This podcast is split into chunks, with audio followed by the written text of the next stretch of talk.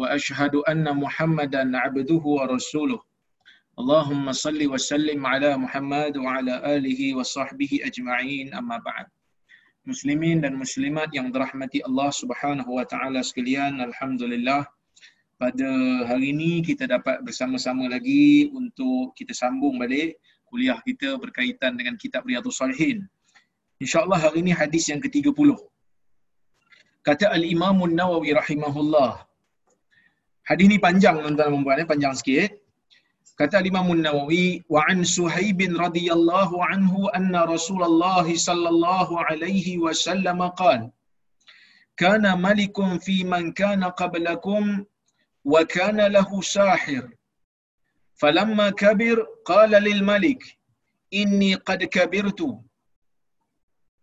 فبعث إلي غلاما أعلمه السحر فبعث إليه غلاما يعلمه وكان في طريقه إذا سلك راهب فقعد إليه وسمع كلامه فأعجبه maksudnya daripada Suhaib Suhaib ni saya dah cerita dalam kuliah yang lepas dia merupakan salah seorang daripada sahabat Nabi yang awal masuk Islam dan sebelum dia masuk Islam dia adalah hamba kepada orang Rom entah macam mana dia boleh dijadikan hamba kemudian dia dibeli oleh seorang pemuda Arab yang bernama Abdullah bin Juda'an dan akhirnya Abdullah bin Juda'an membebaskan dia dan dia masuk Islam.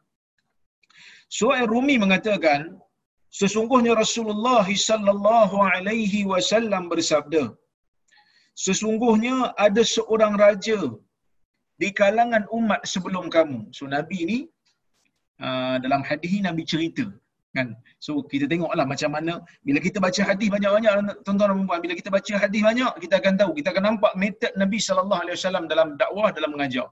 Ada waktu Nabi ajar direct ada waktu Nabi tanya soalan ada waktu Nabi apa ni bercerita ada waktu Nabi melukis ada waktu Nabi menulis. Sebenarnya Nabi bukanlah menulis melukislah dia melukis uh, diagram. Uh, melukis diagram kepada sahabat dia yang ni kita panggil metod pengajaran Nabi sallallahu alaihi wasallam ya Cuma malangnya kita tak ada lagi orang yang mengkaji tentang metod PDP, pembelajaran dan pengajaran Nabi sallallahu alaihi wasallam secara komprehensif.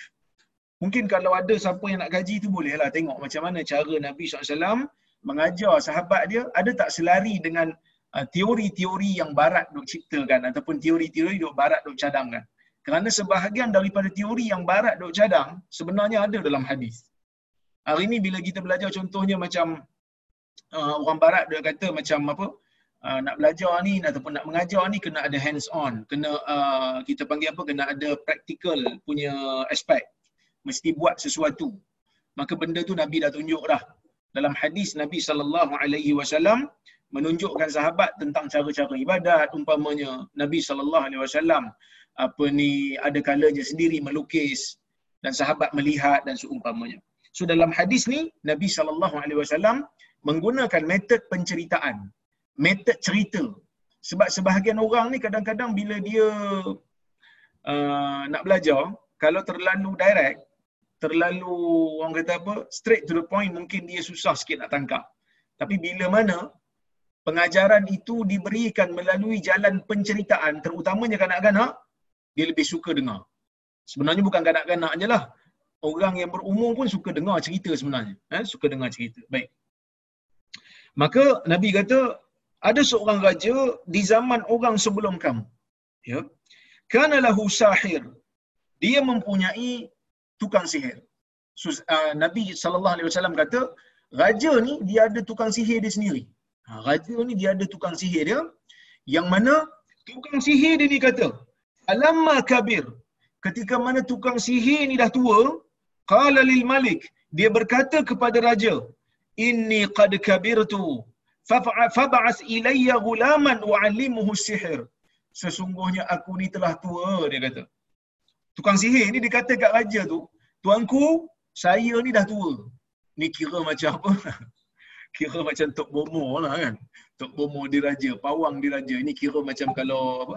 Kalau tuan-tuan dan puan tengok cerita lama macam nujum empat belalang juga lah ha, nujum empat belalang ni dia dah tua dia memerlukan orang untuk ganti dia. Tapi orang kata apa, ini bukan pawang tipu-tipu ni, memang tukang sihir betul. Ha, tukang sihir betul. Kenapa raja ni simpan tukang sihir? Wallahu alam. Kalau kita tengok dalam Quran pun, Fir'aun pun ada simpan tukang sihir. Mungkin kerana raja zaman dulu ni simpan tukang sihir nak menunjukkan kepada rakyat yang dia berkuasa. Sehingga kalau dia nak sihir siapa-siapa boleh. Dia menunjukkan keajaiban orang-orang yang rapat dengan dia. Nak menunjukkan dia tu ada kedudukan yang tinggi supaya orang takut nak lawan dia. Mungkin. Maka tukang sihir ni rapat dengan raja dan dia kata kepada raja tu waktu dia dah tua. Waktu dia dah uzur dia kata pada raja tu. Sesungguhnya aku ni telah tua. Hantarkanlah kepada aku anak muda supaya aku boleh mengajarkan kepadanya sihir. So dia kata dekat raja tu, aku tua dah.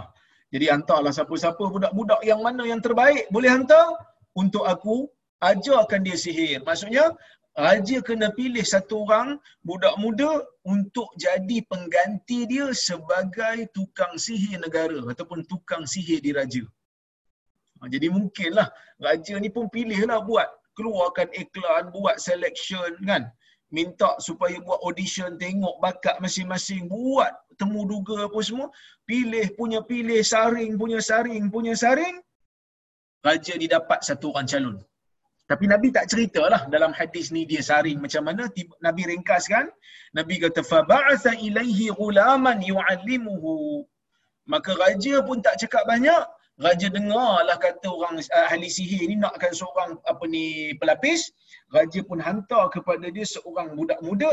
Yu'allimuhu supaya budak muda ni boleh mengajarkan kepada dia uh, supaya tukang sihir yang tua ni boleh mengajarkan kepada dia uh, boleh mengajarkan kepada dia sihir baik. Jadi tuan-tuan dan puan-puan dan rahmati Allah sekalian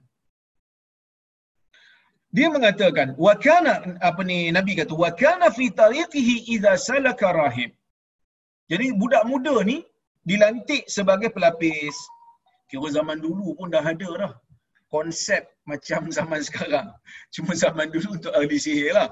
Zaman sekarang ni macam saya pun dulu ha, bila saya habis saja degree di Jordan Universiti Muqtah dalam bidang syariah saya pun masa tu uh, kerja bahagian zakat sekejap. Lepas tu saya rasa macam tak happy kerja zakat. Jadi apa jadi pentadbir ni saya tak berapa nak suka sangat. Uh, saya berhenti kerja saya masuk UPSI sebagai student. Lepas tu saya diserap masuk menjadi staff. Uh, itu sejarah hidup saya lah. Macam mana saya boleh masuk UPSI tu? Asalnya saya masuk UPSI sebagai student. Nak buat diploma pendidikan nak jadi cikgu saya tak suka kerja pejabat, tak suka jadi pentadbir, tak suka jadi pegawai, saya suka jadi orang yang mengajar. Kan? Jadi saya pun berhenti kerja, masa tu bos pun tanya kenapa berhenti semua, saya kata saya tak happy kerja ni, saya tak satisfied. So saya berhenti, saya masuk UPSI. Bila saya join UPSI tuan-tuan dan puan saya jadi student. Masa tu kena apa? Kena ni lah, kena bully lah juga kan. Dengan senior-senior yang ada di UPSI tu. Ha. Jadi bila masuk dua minggu, tiba-tiba saya diserap masuk kerana ketua jabatan pada waktu tu suka dengan saya masa tu. Ha, dia suka tengok saya, dia suka cara saya bercakap, dia tengok kelulusan saya, dia kata, you masuk sini lah jadi staff. Jadi staff, jadi saya pun diserap masuk jadi staff. Bila saya diserap masuk menjadi staff, um, asalnya uh, senior-senior yang uh, apa ni uh, masuk kelas saya yang bully-bully saya tu, uh, sekarang ni saya telah menjadi dia orang punya tutor lah. Kan? Jadi saya duk, saya pula bully dia orang lah kan. Jadi bila saya jadi staff, saya dihantar oleh kerajaan Malaysia untuk sambung master dan PhD menggunakan duit uh, kerajaan lah, duit tuan-tuan dan puan lah, duit cukai. Saya diberikan beasiswa. Kita panggil apa? Latihan akademik. Skim latihan akademik Bumi Putra. Maksudnya menggunakan kerajaan hantar untuk menjadi pensyarah. Kerajaan hantar untuk menuntut ilmu, lepas tuntut ilmu habis apa ni sijil balik balik mengajar masyarakat. Jadi saya buat hari ni sekarang ni yang mengajar orang sana sini ni sebenarnya adalah cara, salah satu cara daripada um, cara saya nak berterima kasih lah kepada masyarakat kerana telah memberikan ruang dan peluang kepada saya untuk belajar sambung belajar di Jordan buat uh, PhD dan juga di UIA buat master dengan beasiswa kerajaan. So, sama lah zaman dulu pun ada bukan zaman sekarang aja. Zaman tapi zaman dulu ni sihir lah. Jadi dia ni budak muda ni dipilih. Jadi kata Nabi SAW, raja ni hantar seorang budak muda supaya tukang sihir yang tua yang nak meninggal dunia ni boleh ajarkan dia sihir. Wa kana fi tariqihi idza salaka rahib. Dalam perjalanan budak muda ni nak pergi belajar sihir bila dia berjalan daripada rumah dia nak pergi ke tempat yang mengajar belajar sihir tu, nak pergi sekolah sihir tu. Ha, ini sekolah sihir ni dah macam apa? Dah macam Harry Potter pula kan. Jadi nak pergi ke sekolah sihir tu tengah-tengah jalan tu ada satu orang rahib. Dia ada satu orang, dia terjumpa, dia melalui satu kawasan yang ada rahib dekat situ. Apa itu rahib? Rahib ni ialah kaki ibadat. Ha, rahib ni kaki ibadat. Di zaman dulu memang ada orang yang membuang dunia, tak mau fikir pasal dunia, duduk di tempat ibadat, hanya fikir tentang ibadat. Ni kita panggil dalam dalam istilah agama kita panggil rahbaniyah. Ha, kerahiban. Sifat hanya duduk di tempat ibadat. Tapi zaman sekarang ni tak ada. Syariat Nabi Muhammad sallallahu alaihi wasallam telah membatalkan sifat kerahiban ni. La rahbaniyata fil Islam. Tidak ada sifat kerahiban dalam Islam. Kita disuruh untuk ibadat. Ada waktu kita pergi ibadat, ada waktu kita kena fikir tentang dunia, macam mana nak membangunkan dunia dan mentadbir dunia. Ha, kita tak disuruh untuk tinggalkan dunia terus, tak masuk campur, lepas tu duduk dalam tempat ibadat. No. Dalam Islam tidak ada. Mesti ada bahkan menjadi fardu kifayah bagi sebahagian orang Islam untuk menguruskan dunia ni untuk menguruskan pentadbiran pentadbiran negara Islam ni maka ni Nabi cerita ni zaman dulu. So tukang ibadat ni kaki ibadat ni rahib ni kita panggil rahib lah eh senang. Rahib ni uh, nak kata padri kan orang nampak macam kafir. Sebenarnya dia tak kafir ni. Dia muslim dia mukmin dia beriman. Dia duduk di tempat ibadat dia jadi budak ni melalui. Waktu nak pergi sihir je lalu lalu lalu faqa'ada ilaihi wa sami'a kalamahu fa'ajabahu. So budak ni bila lalu dia mendengar rahib ni bercakap mungkin rahib ni mengajar orang lah. Kan? Dia mendengar rahib ni bercakap dan dia duduk dekat rahib tu. Faqa'ada ilaihi. Dia duduk dekat rahib ni sembang-sembang dengar rahib ni bercakap fa'ajabahu. Akhirnya dia suka. Ha, dia suka dengan apa ni rahib ni bercakap. Kenapa rahib ni kalau dia cakap orang suka? Manusia tuan-tuan dan puan Kalau dia masih lagi, jiwanya masih dekat dengan fitrah, jiwa manusia ni bila dekat dengan fitrah, belum dirosakkan oleh syirik dan juga bid'ah, dia akan tertarik, dia akan terkesan, dia akan suka dan tenang apabila mendengar kalam Allah dan kalam Rasul. Jadi rahib ni pastinya dia membaca kalam Allah dan kalam Rasul sehingga menyebabkan budak ni jadi tertarik. Nah, sehingga budak ni jadi tertarik. Sebab tu saya pesan kepada orang-orang ustaz-ustaz mengajar agama apa semua ni at least paling kurang kalau-kalau nak mengajar agama ni paling kurang bacalah ayat Al-Quran satu ke hadis satu ke dengan lafaz Quran sendiri dengan lafaz Nabi sendiri hafal perkataan tu. Kerana apa?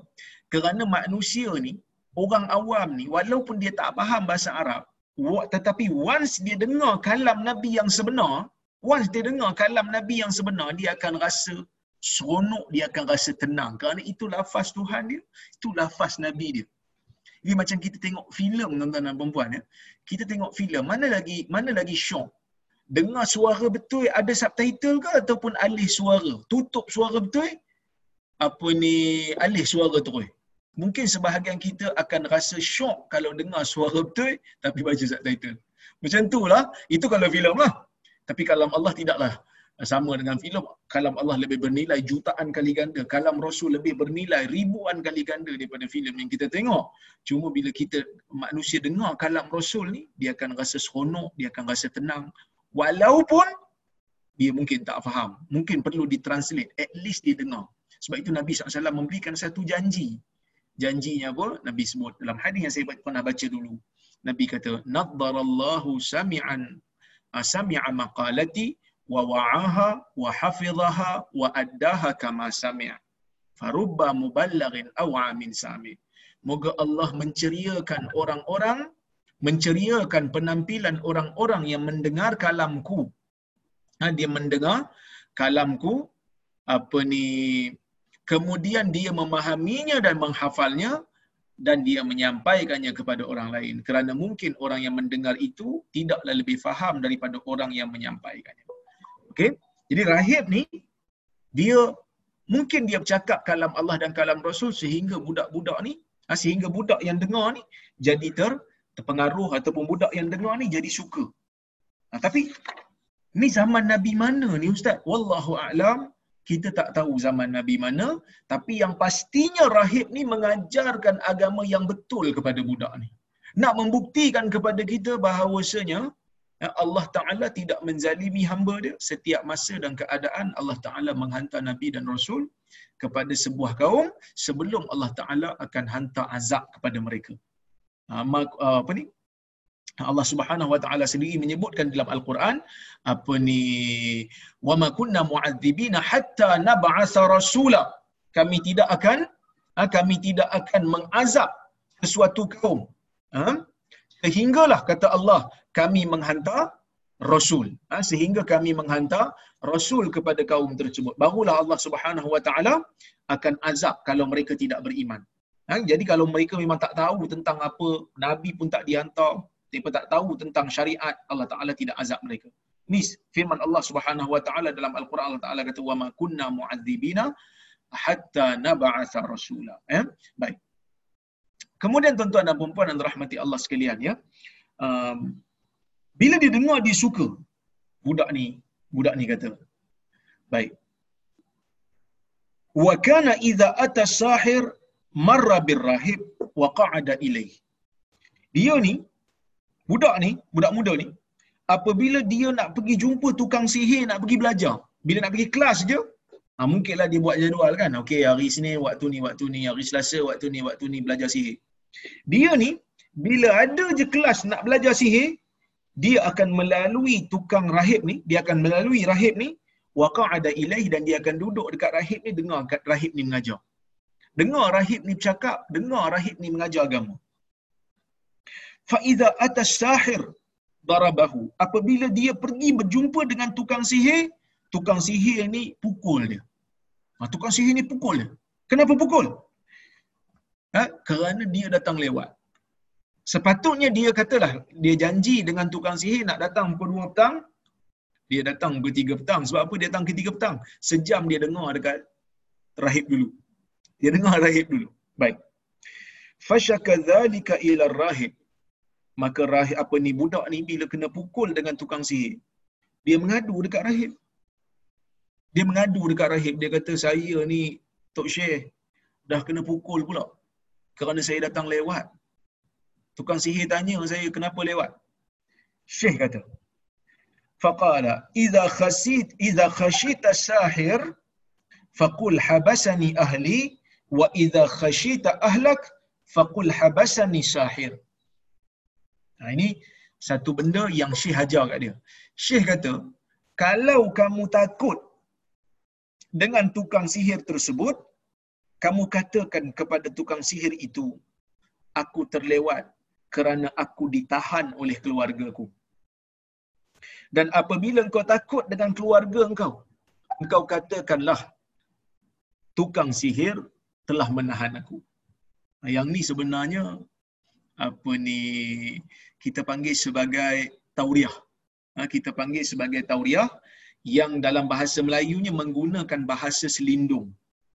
Menggunakan selindung. Selindung ni maksud apa? kita menyebutkan satu perkataan yang mempunyai dua makna, satu makna dekat, satu satu lagi makna jauh. Bila kita sebut perkataan tu, orang faham makna dekat, tetapi kita faham kita maksudkan makna yang jauh. Saya bagi contoh. Um, kita berdiri di satu tempat, kita berdiri, kita nampak ada orang lalu, lari, berlari depan kita. Kita pun tengok dia. Kenapa? Dia kata ada orang nak bunuh saya. Kita tahu dia orang baik. Dia AJK Masjid. Orang soleh. Selalu solat di awal waktu dan seumpamanya. Jadi kita tengok dia, kita tahu dia ni memang dizalimi ya. Dia kata ada orang nak ada orang nak pukul dia, ada orang nak bunuh dia. Baik. Kemudian kita pun tengok, kita kata nyoroklah dekat satu tempat. Dia pun kata, tempat tu okey ke? Ah okey, pergi sana. Kita pun uh, tunjuk jalan dan dia pergi. Kita pun berdirilah kat situ. Lepas tu tuan-tuan dan puan yang rahmati Allah sekalian. Apabila datang orang yang diza, orang yang menzalimi dia. Datang kat kita, kemudian tanya kita. Dia tanya kita, "Eh, Syekh, ada jumpa fulan bin fulan?" Ada nampak tak fulan bin fulan? Kita tahu dia ni orang zalim. Kalau kita bagi tahu kat dia, kawan kita yang berlari tu, mesti kawan kita tu akan dibunuh oleh orang yang zalim ni. Jadi apa yang dia buat? Apa yang kita perlu buat? Kita boleh menggunakan bahasa selindung yang mempunyai dua makna. Kita maksudkan makna yang jauh tetapi dia faham makna yang dekat. Yang ni dipanggil selindung. Dibenarkan dalam Islam jika ada keperluan yang mendesak yang dibenarkan oleh syarak. Contohnya, untuk melepaskan orang yang dizalimi. Boleh. So kita melangkah setapak ke depan. Kita kata selama saya berdiri kat sini saya tak nampak. Ya, tak nampak eh? Betul tak nampak? Ya, selama saya berdiri kat sini memang saya tak nampak. Dia pun pergi. Adakah kita dikira menipu? Kita tak menipu. Kerana kita maksudkan selama mana kita berdiri di tempat yang baru, kita akan melangkah setapak ke depan. Kerana masa kita nampak dia tadi, kita kat belakang.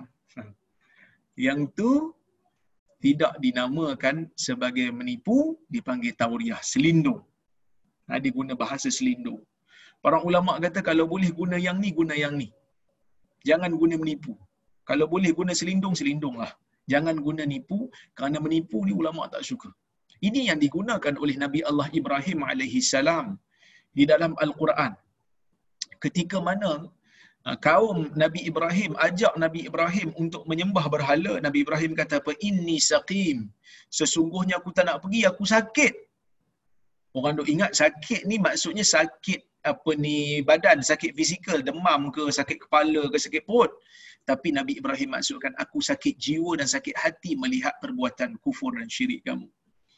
Kemudian ketika mana Nabi Ibrahim memecahkan berhala-berhala yang ada di kota dia sewaktu kaum dia pergi untuk apa ni perayaan mereka ya. Maka apa ni uh, Nabi Ibrahim memecahkan berhala-berhala yang kecil. Kemudian apa ni um, bila mana kaum dia balik kaum dia tengok eh semua dah hancur ha, semua semua dah hancur kecuali yang besar Maka dia orang tanya Ibrahim, siapa buat ni? Kan? Apa yang buat benda ni wahai Ibrahim? Maka Nabi Ibrahim kata apa? Bal fa'alahu kabiruhum hadha. Yang buat ni yang besar tu. Yang besar tu maksudnya Nabi Ibrahim ni menggunakan bahasa selindung. Sepatutnya dia yang buat. Tapi dia kata ha, apa ni yang besar tu. Yang besar tu maksud apa? Ha? Yang besar tu maksud apa? Yang besar tu maksudnya ada sebahagian ulama kata maksud Nabi Ibrahim ni yang besar ni yang buat. Sebenarnya Nabi Ibrahim tak tipu sebab soalan yang di, mereka tanya kepada Ibrahim, adakah kamu buat benda ni pada Tuhan-Tuhan kami wahai Ibrahim? Nabi Ibrahim tak kata, tak aku tak buat kalau macam tu dia tipu. Tapi apa ni Nabi Ibrahim kata, bal fa'alahu kabiruhum hadha. Bahkan yang melakukannya adalah yang besar ni. Jadi sebagian ulama kata, maksud Nabi Ibrahim tu yang besar ni yang menyebabkan aku pecah yang kecil ni. Jadi yang besar ni lah yang buat dia menyebab aku pecah yang kecil ni. Ada yang kata begitu. Ada yang kata tak. Bal fa'alahu kabiruhum hadha ni dikatakan Nabi Ibrahim masa tunjuk kepada berhala yang besar tu, dia tunjuk dengan jari apa ni ibu jarinya sehingga dia kata bal fa'alahu kabiruhum hadha yang melakukannya adalah yang besar ni yang paling besar ni. Kerana ketika mana memegang kapak ke parang ke apa-apa untuk memecahkan sesuatu, tak ada dipegang dengan ibu jari yang besar yang paling besar ni sebab jari ni paling besar ibu jari ya. Tidak ada pegangan ataupun sokongan daripada jari yang paling besar kita tak akan dapat memecahkan apa-apa kerana tidak kuat dan tidak kukuh pegangan tu. Pegangan kita pada kapak tu. Jadi Nabi Ibrahim maksudkan yang besar ni. Dia orang dok faham berhala yang besar tu. Jadi ini menggunakan bahasa selindung. Dibenarkan dalam agama jika ada keperluan yang mendesak. Kalau sahaja guna, tak boleh. Kerana ia dianggap sebagai helah yang menipu daya manusia. Tapi kalau dalam keadaan yang terdesak boleh. Jadi Tok Syekh ni, dia mencadangkan kepada budak ni untuk menggunakan helah. Dia kata kalaulah tukang sihir marah kamu, kamu takut dia nak pukul kamu lagi, kamu katalah aku ditahan oleh keluarga aku. Memang betul lah keluarga aku ada hak untuk tahan aku. Kerana aku duduk dengan dia Kan? Kemudian kalau kamu balik ke rumah, kamu takut dengan keluarga kamu sehingga keluarga kamu tanya kenapa balik lambat, kamu katalah yang tahan aku tukang sihir. Kerana kalau kamu setakat dah jumpa tu apa ni rahib saja, kamu tak pergi jumpa tukang sihir, kamu balik awal dah. Sekarang ni masalahnya lepas jumpa rahib, kamu pergi jumpa tukang sihir. Tukang sihir lah yang menghalang kamu untuk datang ke sini. Untuk, untuk untuk balik awal. Kerana kalau kamu tak jumpa tukang sihir tu, kamu akan balik awal kerana kamu jumpa rahib saja. So di ini dalam istilah syarak dipanggil tauriah ataupun selindung dibenarkan. Jadi kalau tipu macam Ustaz? Dalam kalau tak tak ada ruang lagi, ha, kalau tak ada ruang melainkan hanyalah menggunakan penipuan, dibenarkan untuk menyelamatkan nyawa manusia ataupun nyawa sendiri. Ni dalam Islam kita panggil al-harbu khada'ah. Ha, perang itu adalah tipu daya. Ni ni masalahnya ni macam perang jugalah.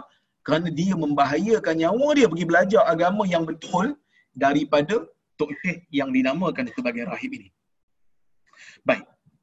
So dia belajarlah. Dia belajar. Fabaina fabaina ma huwa ala dhalik. Ketika mana dia melakukan perkara itu, hari-hari dia buat benda yang sama. Jumpa tu apa rahib dulu, lepas tu jumpa tukang sihir. Jumpa rahib dulu, jumpa tukang sihir.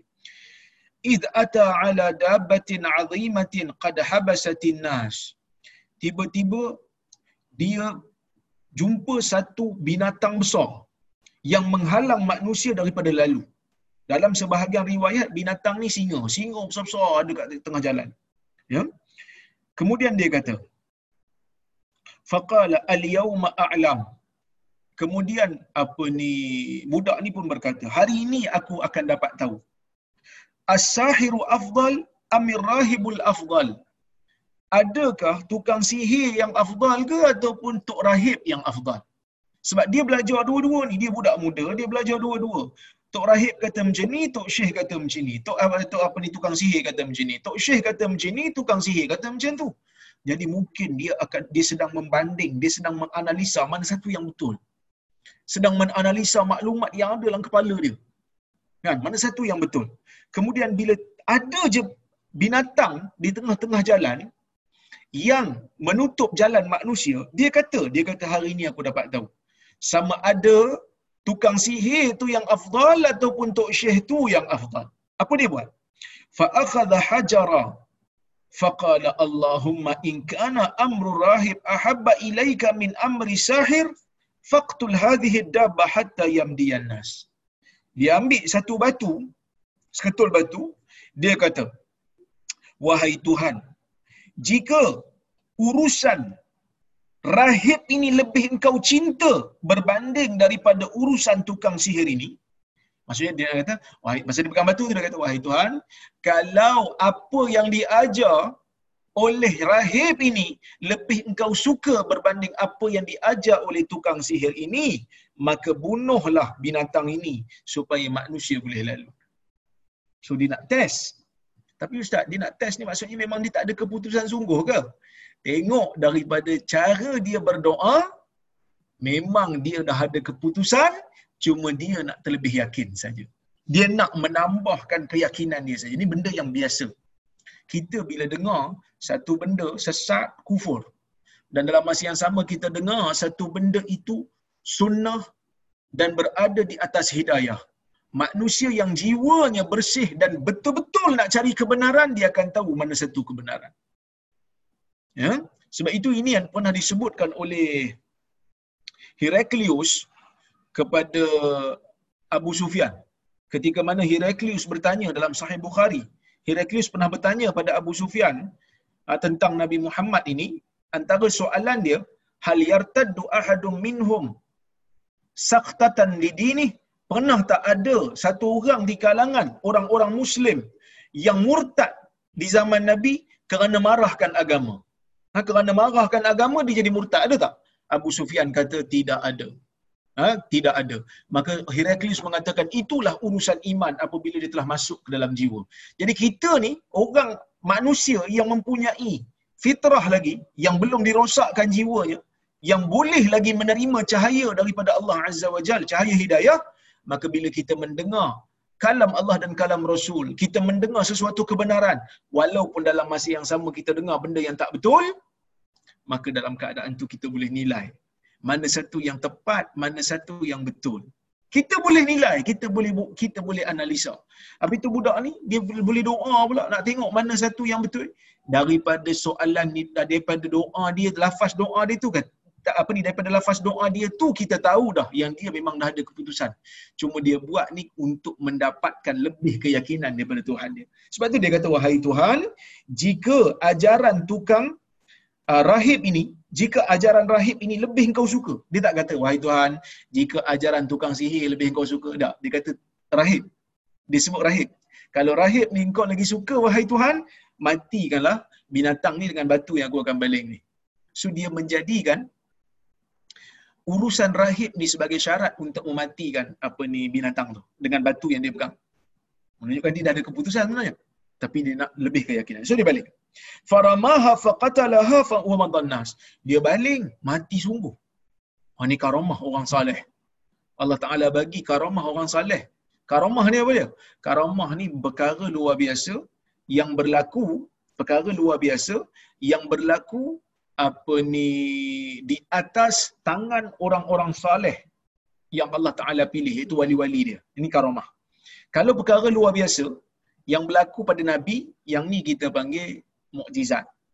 Tapi perkara luar biasa ni, tuan-tuan dan puan eh, perkara luar biasa ni kita panggil luar biasa pada adat dan kebiasaan.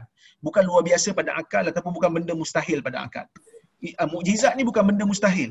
Dia benda yang apa ni dia bukan benda mustahil, dia benda yang kita panggil sebagai perkara luar biasa, perkara yang mencari adat kebiasaan.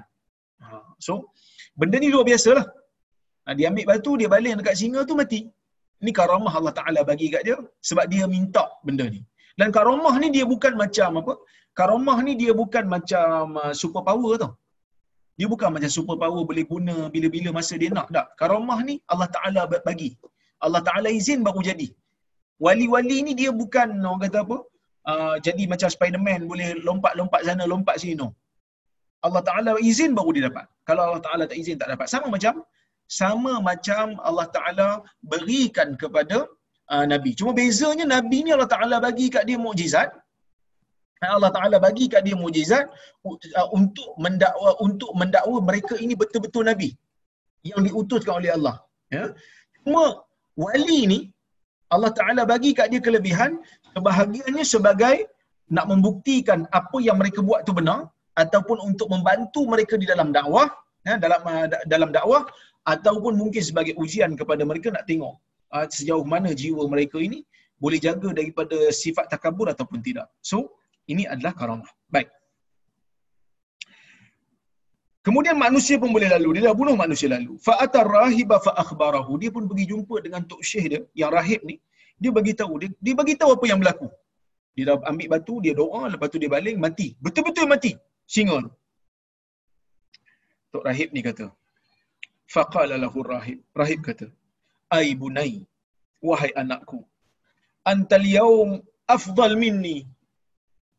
Wahai anakku, hari ini engkau telah menjadi lebih baik daripada aku. Oh dahsyat tuan-tuan, Tok Rahib ni. Dia mengajar anak murid dia sampai anak murid dia lagi pandai daripada dia. Dan dia tak dengki pun.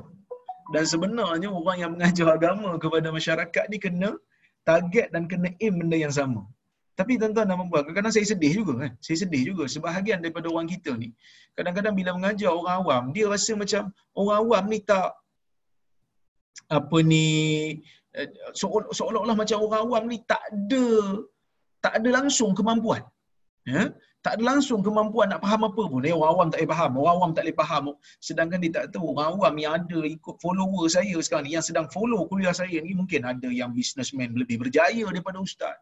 Uh, mungkin lebih berjaya daripada saya dari sudut apa ni kejayaan uh, inovasinya ada yang hakim ada engineer ada lawyer macam-macam ada takkan tak boleh faham dia orang belajar benda yang lebih lebih susah daripada saya belajar mungkin so ajarlah mereka supaya mereka faham supaya mereka menjadi paling tidak kalau tak jadi ilmuwan pun paling tidak boleh faham tentang perkara-perkara yang menjadi asas dan dasar dalam agama jadi jangan downgrade.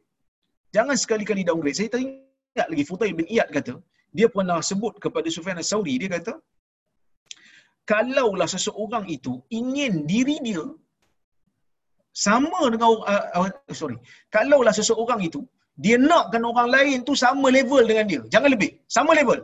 Itu pun tak dikira mencapai tuntutan nasihat yang nabi tuntut. Apatah lagi kalau dia inginkan dia lebih baik daripada orang lain? Oh, cuba bayangkan. Jadi kalau kita ni lebih bagus sebenarnya kalau kita mengajar sesuatu kita nak orang yang kita ajar tu lebih baik daripada kita. Ha, lebih baik daripada kita. Cikgu ajar anak murid biar anak murid lagi hebat daripada cikgu. So, Syekh ni dia mengajar anak murid dia sampai anak murid dia lagi bagus daripada dia.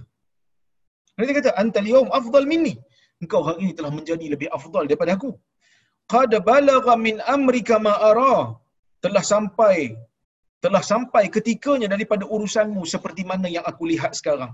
Wa innaka satubtala. Ni Tok Syekh. Tok Syekh ni dia baca wahyu.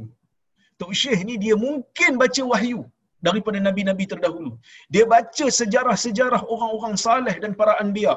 Dia kata wa innaka satubtala, sesungguhnya kamu akan diuji oleh Allah. Ini benda biasa. Mana-mana orang yang Allah Taala bagi dekat dia ilmu, mana-mana orang yang Allah Taala bagi kat dia kedudukan yang tinggi, darjat yang tinggi di sisi Allah, mereka-mereka ini akan diuji. Kerana darjat dan ilmu agama yang benar yang Allah Taala beri kepada seseorang, Allah Ta'ala tak akan bagi dalam keadaan saja-saja, melainkan mesti akan diuji. Ni yang disuruh Syekh sebut. Engkau hari ini lebih baik pada aku. Telah sampai satu telah sampai daripada urusanmu apa yang aku lihat, kamu akan benar-benar akan diuji. Kamu sungguh-sungguh akan diuji. Kerana ini merupakan sunnatu, sunnatullah di dalam muka bumi ini, semua nabi-nabi dan orang-orang yang saleh yang mempunyai kedudukan yang tinggi ini akan diuji. Ya? Baik fa ini betuli tafala tadulla alai. Dia kata kalau engkau diuji nanti janganlah kau menunjukkan kepadaku. Kalau kau kena tangkap ke kenapa nanti ni jangan tunjuk kat aku lah kenapa cakap macam tu? Tok syekh takut dia tak mampu nak tanggung. Tok syekh takut dia tak mampu nak tahan ujian yang Allah Taala beri kat budak ni. Kerana pada dia budak ni lebih baik lagi darjat lebih tinggi darjat pada diri dia. Dia bimbang kalau Allah berikan dia ujian ujian tu dia tak mampu tanggung sehingga menyebabkan iman dia terganggu ataupun tergoncang. Nah, ini benda yang biasa Tok Syekh jadi takut. Ya?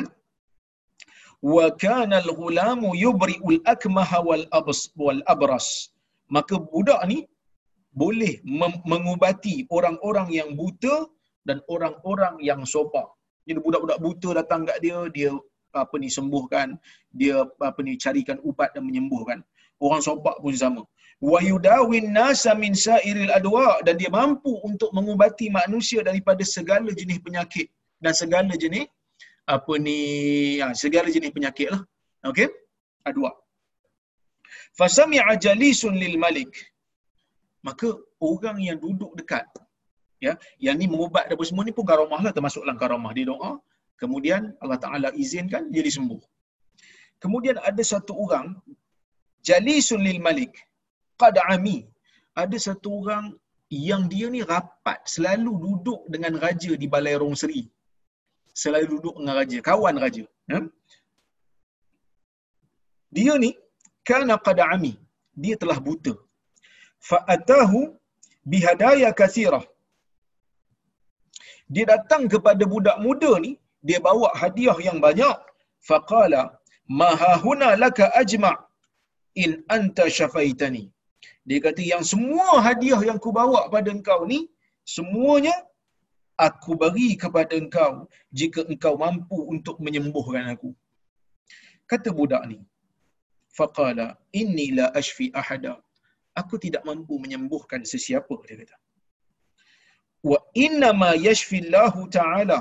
Sesungguhnya yang menyembuhkan hanyalah Allah Ta'ala fa in amanta billahi ta'ala da'autullaha fashafak jika engkau beriman kepada Allah Subhanahu wa taala maka aku berdoa kepada Allah supaya Allah menyembuhkan kamu. So budak ni clear. Akidah dia clear. Dia hanya penyebab. Dia tukang doa saja. Oleh kerana dia ni orang soleh doa dia mesti mustajab. Kebiasaannya mustajab.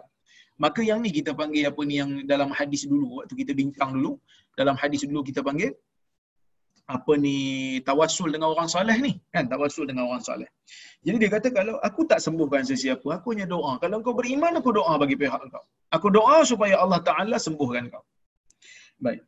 Fa amana billahi taala fasyafahu Allah taala. Dia pun beriman. Kemudian Allah pun sembuhkan penyakit buta dia dia nampak. Fa atal malik fajalasa ilaihi kama kana yajlis. Dia pun pergi berjumpa dengan raja kemudian dia duduk bersama dengan raja tu sama seperti mana sebelum ni dia duduk dengan raja. Ha, dia ni memang orang rapat dengan raja lah. Orang tuanku lah kita panggil. Ya. Mungkin orang besar jajahan lah kot. Baik. Faqala lahul malik. Raja berkata kepadanya. Man radda alaika basarak. Eh, siapa yang kembalikan penglihatan kau ni? Siapa yang kembalikan mata kau ni? Sebelum ni buta kan? Ha, okay. Itu soalan dia. Qala rabbi dia berkata aku ah, Tuhanku. Dia kata yang menyembuhkan aku ni yang mengembalikan mata aku ni Tuhan aku. Qala awalaka rabbun ghairi? Dia berkata raja tanya dia kau ada tuhan lain selain daripada aku? Tuan-tuan dan puan-puan rahmati Allah sekalian. Ni manusia punya tak cerdik. Usah kata orang yang yang besar-besar. Kadang-kadang raja seperti mana dalam hadis ni pun tak cerdik juga. Allah Ta'ala bagi kuasa kepada Fir'aun, bagi kuasa kepada Namrud, bagi kuasa kepada raja ni. Patutnya, lagi berkuasa, lagi jumpa ramai orang, lagi ramai penasihat-penasihat, makin bijak. Rupanya ada juga, lagi ramai penasihat, lagi lagi besar kuasa, lagi teruk dari sudut kebodohannya. lagi teruk dari sudut kebodohannya sebab apa? Sebab dia sendiri tahu orang kawan dia ni buta lama dah. Ha? Kawan dia ni buta lama dah. Ha, baik. Apa maksudnya apa dia buta lama dah? Bila buta lama maksudnya dia duduk sebelah raja, raja tak boleh buat apa. Tak mampu untuk tak mampu pun untuk apa ni sembuhkan dia. Tiba-tiba bila sembuh, dia tanya pula orang tu dia tanya um, apa ni siapa yang sembuhkan mata kau ni? Dia kata Tuhan aku. Eh kau ada Tuhan lain? eh selain daripada aku. Engkau bukan Tuhan lah kerana dia tu sembuh boleh sembuh walaupun kau tak sembuh kan. Kalau betul kau Tuhan dah tentu kau boleh sembuhkan lama dah. Kan? Dah tentu kau boleh sembuh lama dah. Ini uh, merupakan satu yang kita panggil kebodohan golongan-golongan yang mengaku diri mereka sebagai Tuhan sedang uh, sedangkan mereka tak tak apa ni uh, bukan sebenar Tuhan eh? bukan sebenar Tuhan. Baik tuan-tuan dan puan-puan yang dirahmati Allah sekalian. Bila disebut macam tu? Kau tu Tuhan selain daripada aku.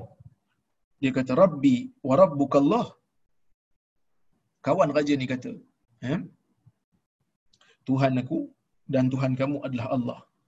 Fa aqadahu dia pun ambil tangkap kawan dia ni. Falam yazal yu'adhibuhu hatta dalla 'ala al-ghulam dia pun tangkap apa ni kawan dia ni. Dia pukul dia seksa sampai tak tak tak lalu lagi. Apa ni kawan dia ni pun tunjuk kepada budak tadi. Dia tunjuklah budak ni yang suruh aku beriman dengan Tuhan dengan Allah. Faji abil gulam maka dibawa gulam ni dibawa budak muda ni. Faqala lahul malik raja berkata ai bunai qad balagha min sihrika ma tubri'ul akmah wal abras. Bila bawa aja budak muda ni. So raja kenal lah memang raja yang pilih dia.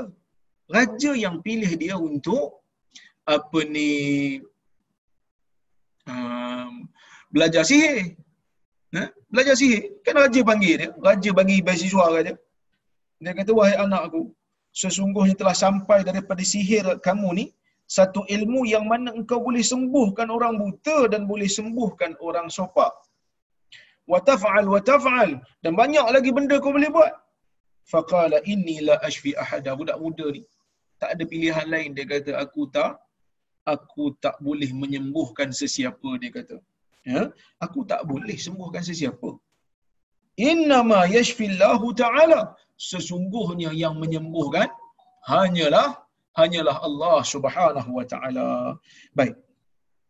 Fa akhadahu falam yazal yu'adhibuhu hatta dalla ala ala rahib. Jadi raja pun tangkap dia, eh? raja tangkap dia, raja pun terus seksa dia, dia pun tak tahan, ya. Dia pun tak tahan sehingga dia menunjukkan kepada tukang rahib tadi. Dia pun tunjuk rahib. Dia kata aku belajar ilmu ni daripada Tok Syekh ni lah. Ha, Tok Syekh ni. Baik. Kemudian, ha, kemudian Raja tangkap Tok Syekh ni, dia kata falam uh, fa akhadahu falam yazal yu'adzibhu ala dal ara rahib, dia tunjuk kepada rahib, faji abir rahib. Ditangkap rahib ni datang bawa kepada raja qila lahu irja'an dinik. Eh Tok Syekh, kembali kepada agama. Kembali kepada agama kufur. Jangan dok peganglah agama tauhid ni. Jangan dok pegang agama kata Allah ni Tuhan. Katakan aku sebagai Tuhan. Ha, macam itulah dia nak kembali kepada agama asalnya sehingga kan Tok Syekh ni bila dengar dia tak mau. Fa'aba dia tak mau. Dia tak mau kembali kepada agama kufur. Pada abil minsyar maka dibawa dibawakan kepada Tok Syekh ini gaji. Dibawa gaji. Dia bawa, bawa mari gaji. Ha? Bawa mari gaji. Baik. Fa wudi'al minsyaru fi mafraqi ra'sihi. Maka diletakkan apa ni uh, gergaji itu betul-betul di uh, bahagian kepalanya fashaqqahu hatta waqa'a shiqqah dan digegaji kepalanya sampai terbelah dua. Jadi dua kepalanya, terbelah dua. Summa ji'a bi jalisil malik. Maksud raja ni dahsyatlah. Raja ni tuan-tuan dan puan bukan biasa-biasa punya. Bukan bukan kaleng-kaleng punya ni. Ini memang raja betul-betul dahsyat punya, hardcore punya raja ni. Betul-betul dia gegaji kepala Tok Syekh. Bila dia gegaji kepala Tok Syekh, dia tak puas hati. Apa dia tak puas hati? Dia tak puas hati, dia pergi cari orang yang asal tadi. Dia pergi tangkap budak tadi, dia pergi tangkap kawan dia. Walaupun kawan dia tu kawan dia, walaupun kawan dia tu kawan dia, tapi dia tetap tak puas hati nak kawan dia kembali kepada agama yang mengaku dia sendiri sebagai sebagai Tuhan. Maka dia tangkap kawan dia, faqila lahu irja'an dinik. Kembali kepada agama semula yang menganggap raja sebagai Tuhan, fa'aba, dia pun tak mau. Sebab dia nampak ada kekuasaan Tuhan, dengan kekuasaan Allah Azza wa Jal, dia boleh sembuh daripada mata dia. Dia tak mau kembali. Fawudi'al minsyaru fi mafraqi ra'si. Dia letakkan uh, gegaji juga di atas kepalanya. Fasyaqqahu bihi hatta waqa'a syiqqah. Dan dia gegaji kepalanya sehingga terbelah dua. Habis dua-dua. Tok Syekh pun kena gegaji kepala. Apa ni kawan raja pun yang baik kabel besar dengan raja pun apa kena kena kegaji kepala. Baik. Summa ji'a bil ghulam. Kemudian raja pun panggil budak ni. Dia kata bawa mari budak tu. Budak yang kita bagi beasiswa tu lah bawa mari sini. Ha? Baik. Faqila lahu irja' an dinik. Dikatakan kepada budak tu, ah kembalilah kamu kepada agama yang asal kamu. Kamu jangan dok kamu jangan do apa ni ambil lah apa agama-agama yang pelik-pelik ni. Jangan ambil agama yang pelik-pelik ni. Kembali kepada agama asal. Mengaku raja sebagai Tuhan. Fa'aba. Dia pun tak mau. Oleh kerana dia budak. Takkan dia nak gaji kepala nampak raja jahat kan? Kan? fadafa'ahu walaupun wajah memang jahat lah tapi tak nak bagi nampak jahat sangat. Fadafa'ahu ila nafari min ashabi. Dia pun bagikan budak ni kepada beberapa orang daripada sahabat-sahabat raja. Faqala idhhabu bihi ila jabali kada wa kada wa kada fas'adu bihi aljabal. Fa idza balagtum zirwatahu fa in raja'a dinihi wa illa fatrahu. Dia kata. Dia kata kepada kawan dia kau ambil budak ni bawa pergi uh, bukit sekian-sekian bawa naik tinggi sehingga sampai apabila sehingga kamu semua sampai ke puncaknya ya dan apabila dia kembali kepada agamanya jangan buat apa-apa tapi kalau dia tak mau kembali kepada agamanya tolak dia sampai ke bawah tolak sampai ke bawah budak ni bawa naik atas sampai betul-betul ke puncak. Tak kalau tak kembali kepada agama asal. Fadhahabu bihi fasa'idu bihi al-jabal. Dia orang pun ikut kata raja, raja suruh. Ha? Titah tuanku kena pergi lah, kena buat lah.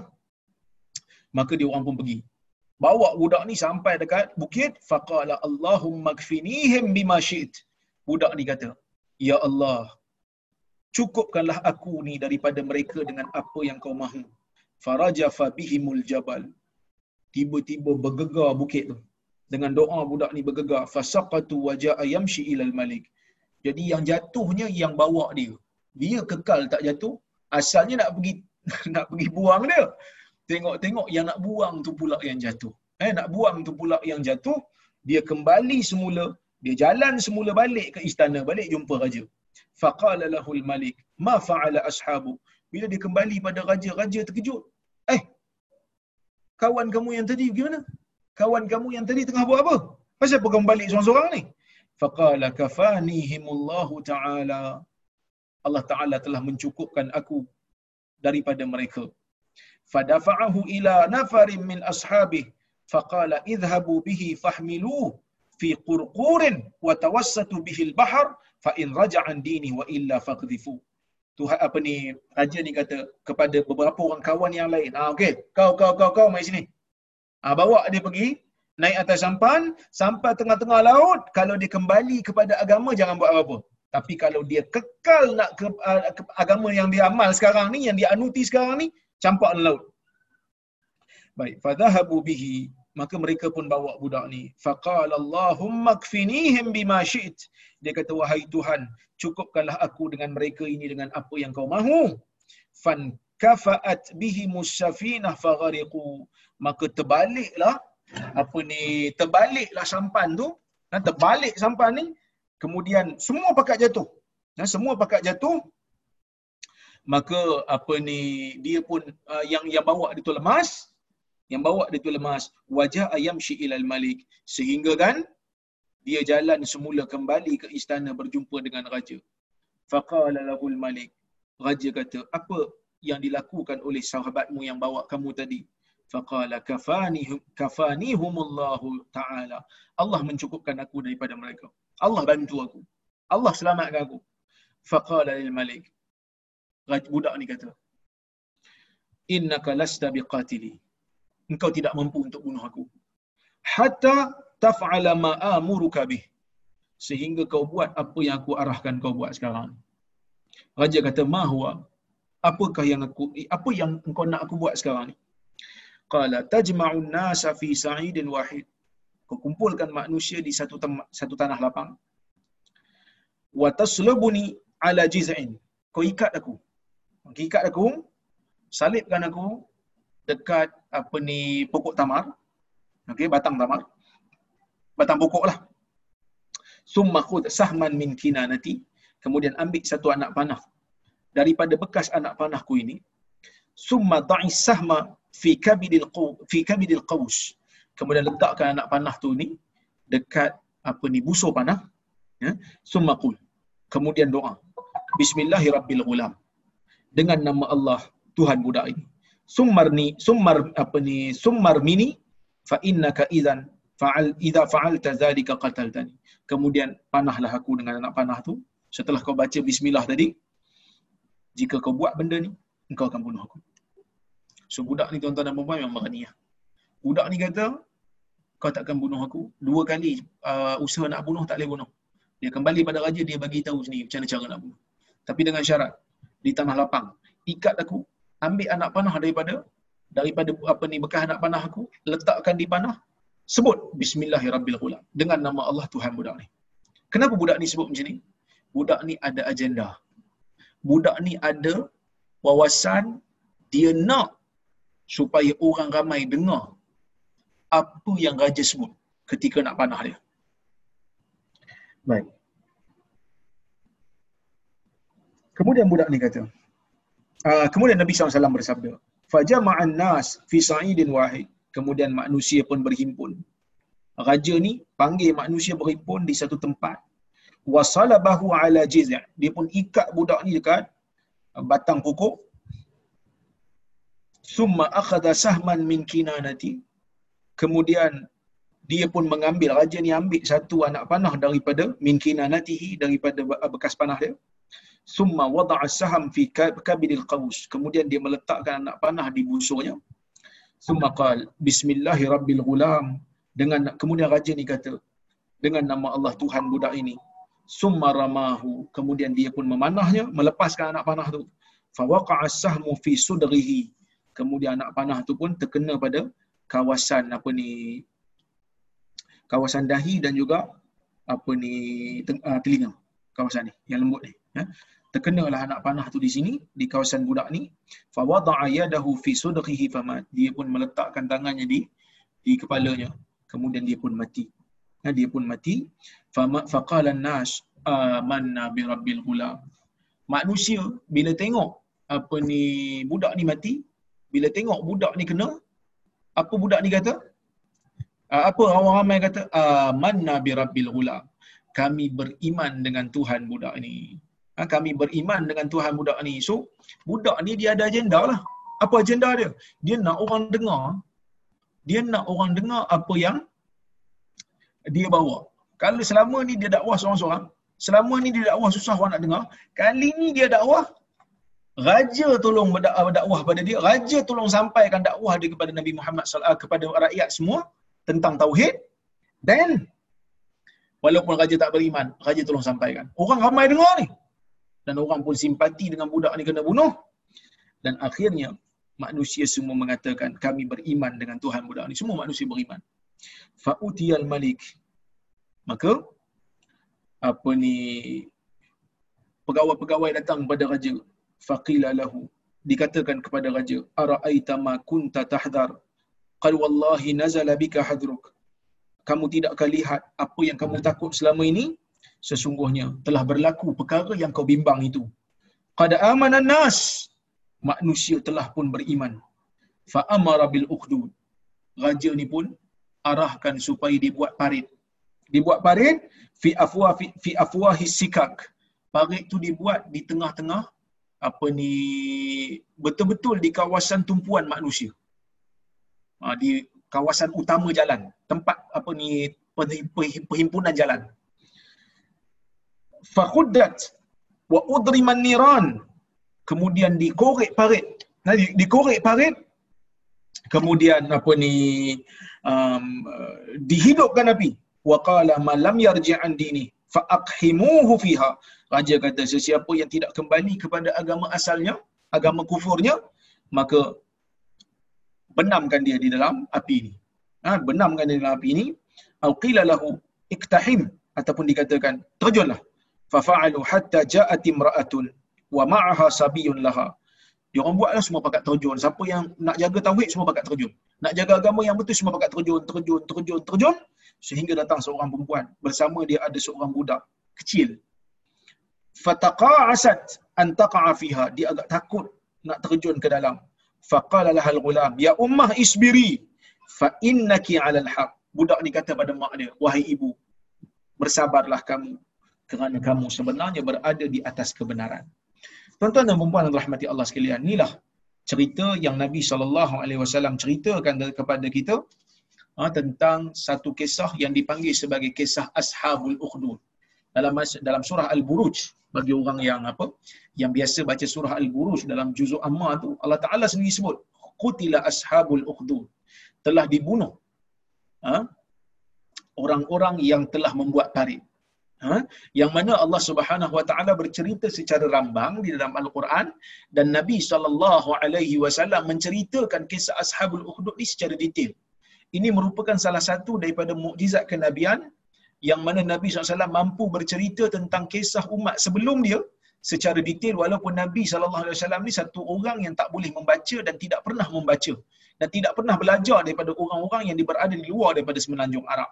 Nabi hanya duduk di Mekah, Nabi hanya uh, apa ni suasana Nabi hanya suasana Mekah tetapi mukjizat Allah Taala beri kepada Nabi boleh bercerita tentang sesuatu umat yang tidak pernah diketahui oleh orang-orang Arab sebelum daripada itu. Ini merupakan satu mukjizat kepada Nabi SAW. Dan dalam hadis ini juga memberikan satu isyarat kepada kita bahawa sesiapa yang nak kembali kepada agama akan diuji oleh Allah Subhanahu Wa Taala.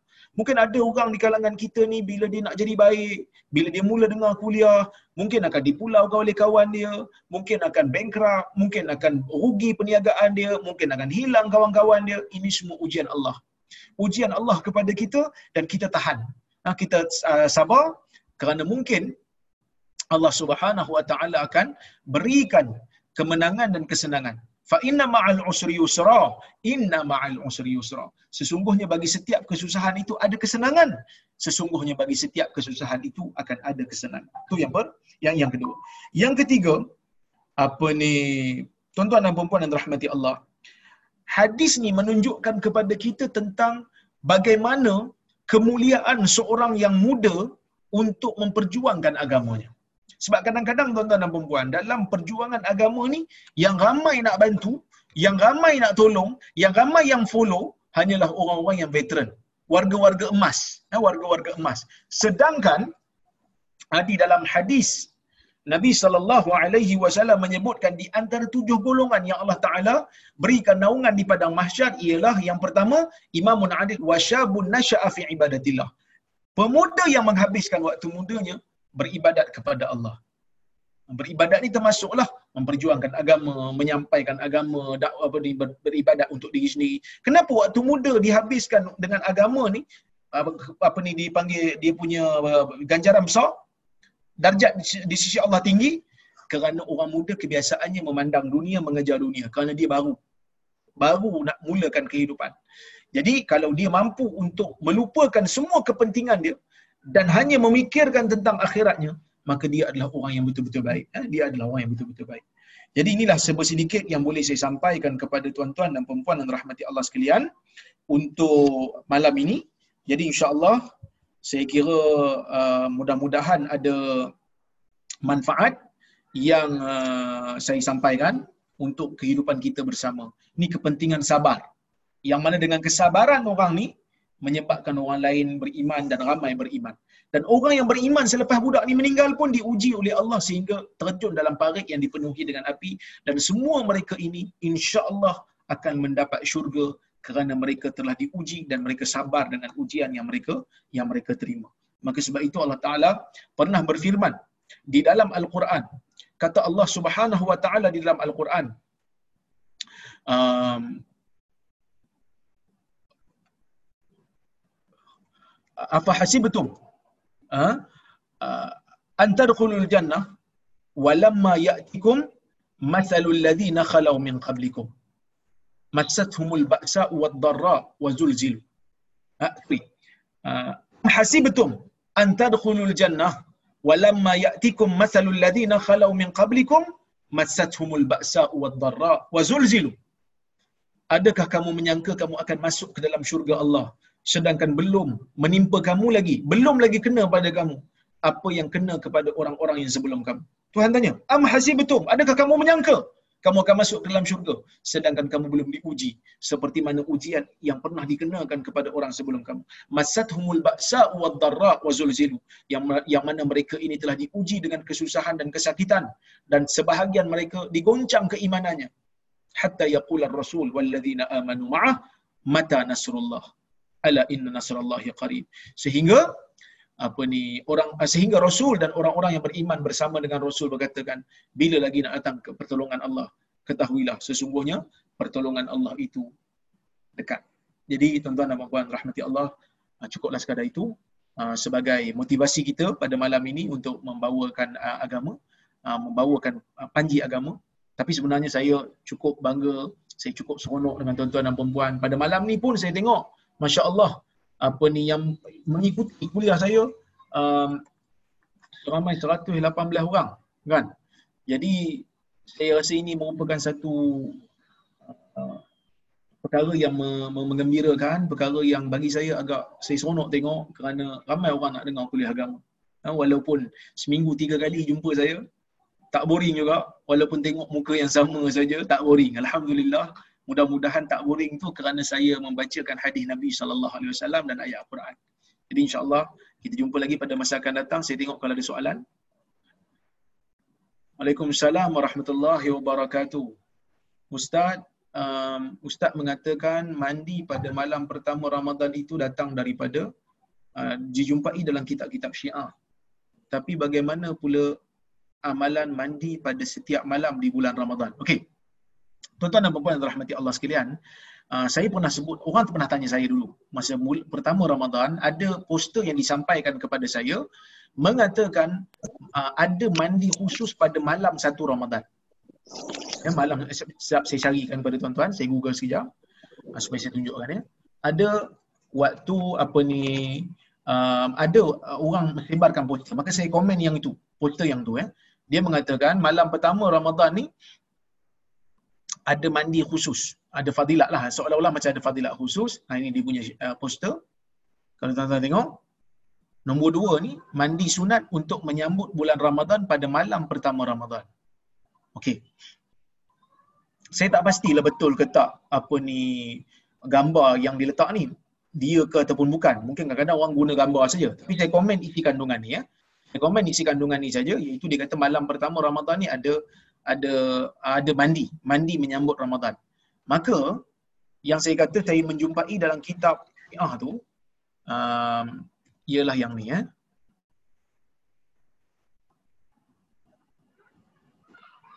Sekejap ya, saya carikan. Okey. Tuan-tuan dan puan boleh tengok di skrin ya. Saya sharekan skrin ni. Ini yang saya kata ada dalam rujukan Syiah. Itu mandi. Ha, ini kitab Syiah eh, Syiah web. Iaitu dia kata fasal perkara man, uh, kelebihan mandi malam pertama di bulan Ramadan. Ha, okey. Jadi yang membicarakan tentang kelebihan malam pertama saja tu ada dalam dalam kitab Syiah. Dalam kitab Sunni saya tak jumpa lagi. Tetapi di dalam kitab Lataiful Ma'arif disebutkan mandi ni ada hadis Nabi mandi pada 10 malam terakhir. Disebutkan di dalam kitab Lataiful Ma'arif pada 10 malam terakhir Nabi SAW mandi di antara Maghrib dan Isyak. Ha, man, ma, apa ni, mandi di antara Maghrib dan Isyak kerana Nabi SAW uh, seolah-olah ingin beribadat dalam keadaan dia sudah uh, baginda sudah sudah mandi ya uh, sudah mandi so saya bawakan kitab apa ni uh, sekejap eh saya bawakan kitab Lataiful Ma'arif kepada tuan-tuan dan puan-puan supaya tuan-tuan dan puan-puan boleh tengok.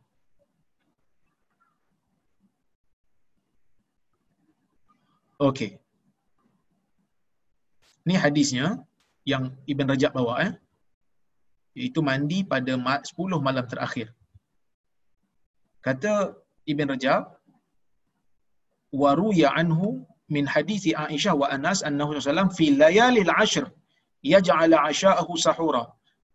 Wa fi lafzi hadisi Aisyah kana Rasulullah sallam idza Ramadan idza kana Ramadan qama wa nama fa idza dakhala ashr shadda al-mi'zar wajtanaba an-nisa wa ghtasala bainal adhanain. Nabi ni kata Aisyah, bila masuk 10 apa ni bila bulan Ramadan saja Nabi akan berqiyamul lail dan tidur. Bila masuk saja 10 malam terakhir Nabi akan ikatkan ketatkan kainnya, ketatkan apa kain Nabi, meninggalkan isteri-isterinya, menjauhi tak melakukan hubungan, wa ghatasala bainal azanain. Kemudian Nabi akan mandi di antara dua azan. Itu maghrib dan isyak. So 10 malam terakhir. Kemudian di tempat yang lain Ibn Rajab menyebutkan di bab bab uh, menceritakan amalan pada 10 malam terakhir daripada Ramadan. Ya, dalam bab ni dia kata di antara amalan yang digalakkan pada malam 10 malam terakhir ialah mandi antara maghrib dan isya yang telah pun disebutkan hadis Aisyah tu sebelum daripada ini kata Ibn Rajab dan mandi di antara dua azan iaitu azan maghrib dan isya.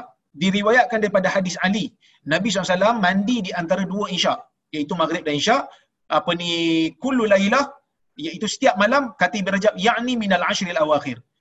Iaitu daripada 10 malam terakhir tiap-tiap hari tiap-tiap malam Nabi mandi. Tetapi kata Ibn Rajab wa fi isnadihi dha'af tapi sanadnya dhaif dan bukan kata uh, hadis saja kata Ibn, Ibn Jarir Ibn Jarir kata di bawah ni mereka yang ini golongan salaf suka untuk mandi setiap malam daripada 10 malam terakhir. Nakai Ibrahim Nakai mandi pada 10 malam terakhir ni setiap malam. Ha? Jadi menunjukkan kepada kita ulama dulu ni bila mereka uh, beribadat malam nak mencari itu kadang mereka akan mandi dulu untuk kesegaran untuk berwangi-wangian kerana malam yang mereka nak cari ni malam yang mulia.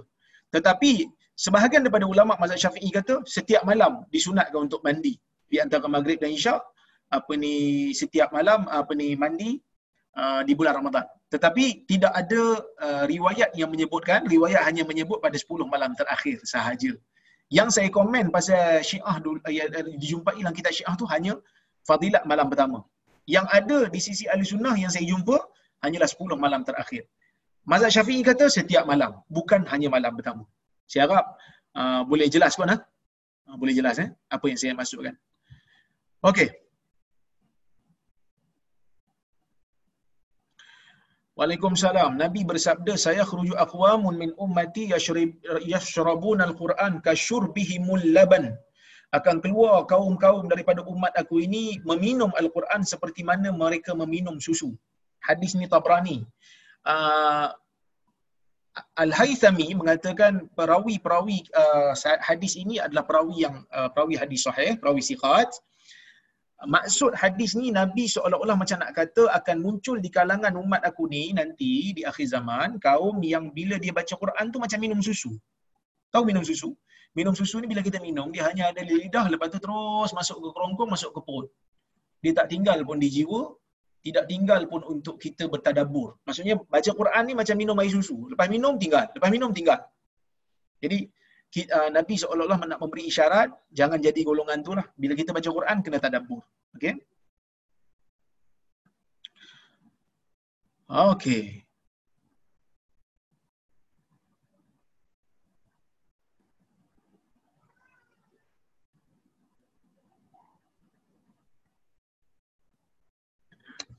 Waalaikumsalam.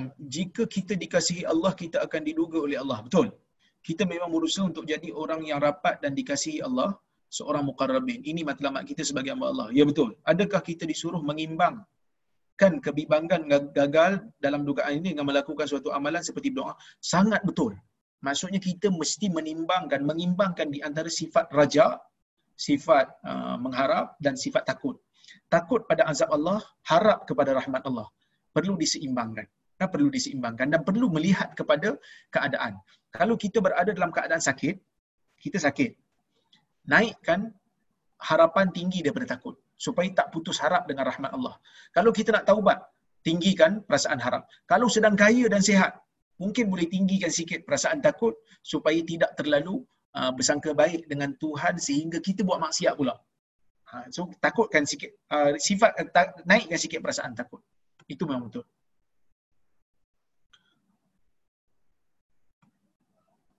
Surah apa, ayat apa tadi Ustaz? Uh, yang mana yang saya baca tu kan? Am hasibatum an tadkhulul jannah tu kan?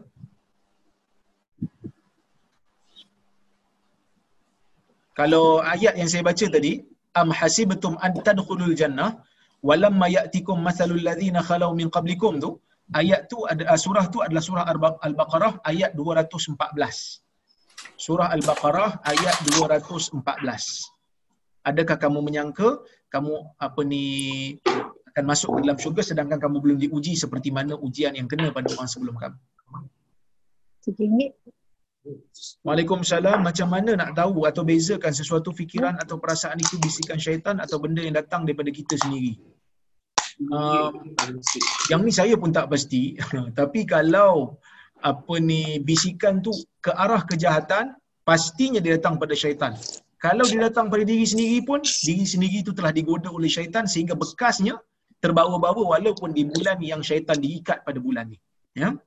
Yang kedua orang muda yang dilindungi dalam hadis tu usia muda berapa ya? Dia manusia ni ada usia dia ada empat kan? Usia budak-budak kemudian apa ni um, muda. Nak tengok berapa uh, how much it cost. Dia. Kemudian tu.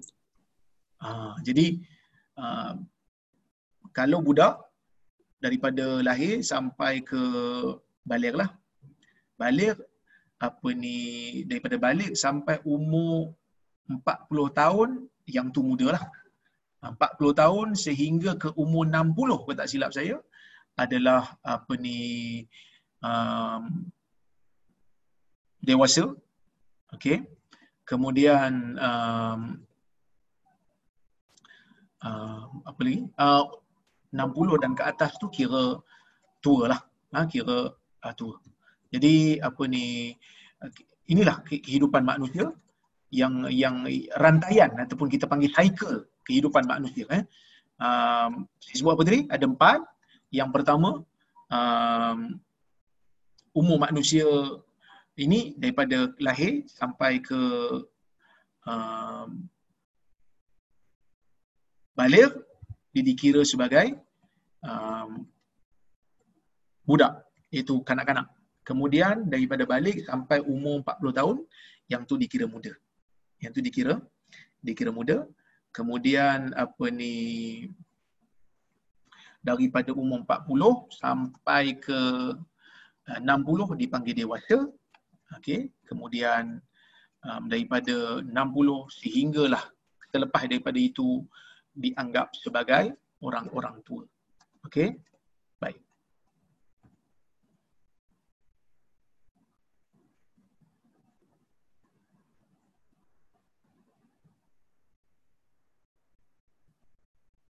Saya tengok soalan yang berikutnya.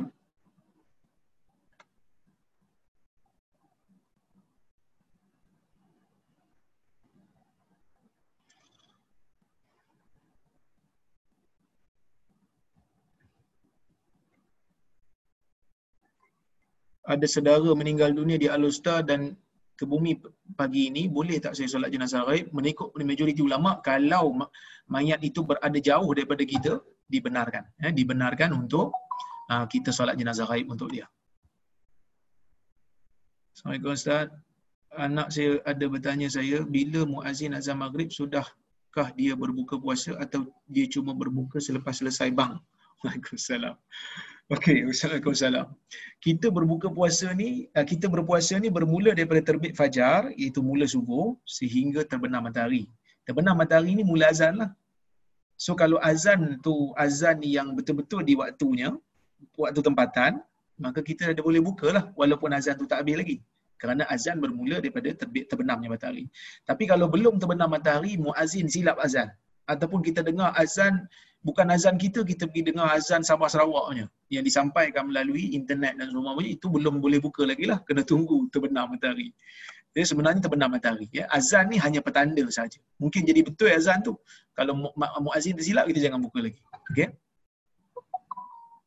Dan kita di, disunatkan untuk me, me, mensegerakan berbuka. Bila uh, azan dan kita yakin matahari telah terbenam kita berbuka.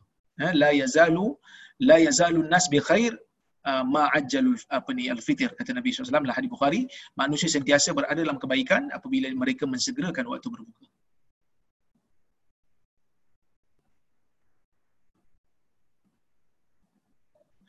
Assalamualaikum warahmatullahi wabarakatuh. Apakah amalan yang boleh dengan cara signifikan memberatkan neraca di akhirat? Ada tak hadis atau ayat Quran yang spesifik? Dalam hadis Nabi SAW sebut antara yang banyakkan berat timbangan ni akhlak yang baik. Antaranya Uh, menyebutkan zikir. Subhanallah wa bihamdi subhanallahil azim. Eh ataupun subhanallahil azim subhanallah wa bihamdi subhanallah wa bihamdi subhanallahil azim. Kemudian apa ni banyakkan bantu orang banyakkan bercakap benda yang baik. Uh, so sebenarnya semua pintu-pintu kebaikan ni akan memberatkan timbangan amal kita. Uh, yang penting ikhlas. Kadar keikhlasan tu akan uh, melipat gandakan lagi ganjaran kita. Okey. Ya. yeah um, adakah bayi bersama ibu dalam ashabul ukhdud termasuk antara bayi yang boleh bercakap seperti Nabi Isa dan dalam riwayat Jurayj betul. Betul benar. Ini di antara bayi yang Allah Taala pilih untuk mereka boleh bercakap. Okey.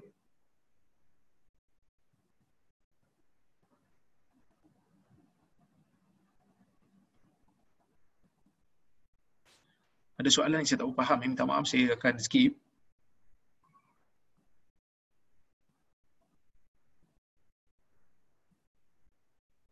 Umur 40 ni tuan-tuan dan puan adalah uh, umur yang kita katakan sebagai umur uh, matang. Umur umur matang yang mana saya sebut tadi apa ni di dalam uh, uh, kalau kita bacalah di dalam apa ni tafsir yang mana uh, Allah Subhanahu Wa Taala ada menyebutkan tentang umur orang umur 40. Uh, orang umur 40 yang mana itu merupakan tempoh kematangan. Tetapi bukanlah bermakna orang yang uh, tempoh kematangan ni apa ni bila dia tak apa bila dia tak uh, tak berubah lepas pada tu menunjukkan apa ni dia langsung tak akan boleh tidak akan boleh untuk uh, berubah langsung. Tak juga kerana ada juga di dalam sejarah yang melihatkan di mana orang-orang yang um, berumur telah pun apa ni uh, menyebabkan dia uh, masuk Islam ada juga tetapi kebiasaannya umur 40 ni adalah umur yang um, kita panggil sebagai umur yang sesuai untuk kematangan. Jadi kalau uh, umur 40 pun susah nak faham kebiasaannya susahlah. Tapi taklah dia bagi sebagai satu petanda yang confirm sebegitu. Tidak. Eh, tidak. Itu umur kematangan biasanya. Okey.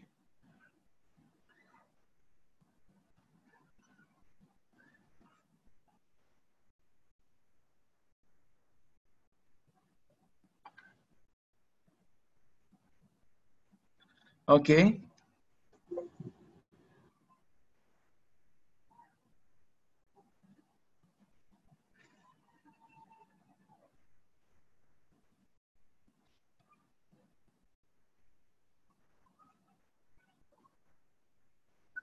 Baik tuan-tuan dan puan insya-Allah kalau tidak ada apa-apa lagi saya uh, rasa cukuplah sekadar tu untuk uh, malam ini. Insya-Allah jika ada kesempatan kita jumpa pada masa-masa yang akan datang. Saya uh, minta maaf kalau terkasar bahasa, tersilap kata. Aku qauli hadza wa astaghfirullahal azim li wa lakum. Assalamualaikum warahmatullahi wabarakatuh. Waalaikumsalam warahmatullahi. Waalaikumsalam warahmatullahi wabarakatuh. Waalaikumsalam. Terima kasih Ustaz. Waalaikumsalam. Waalaikumsalam. Terima kasih Prof. Waalaikumsalam. Terima kasih Ustaz. Waalaikumsalam.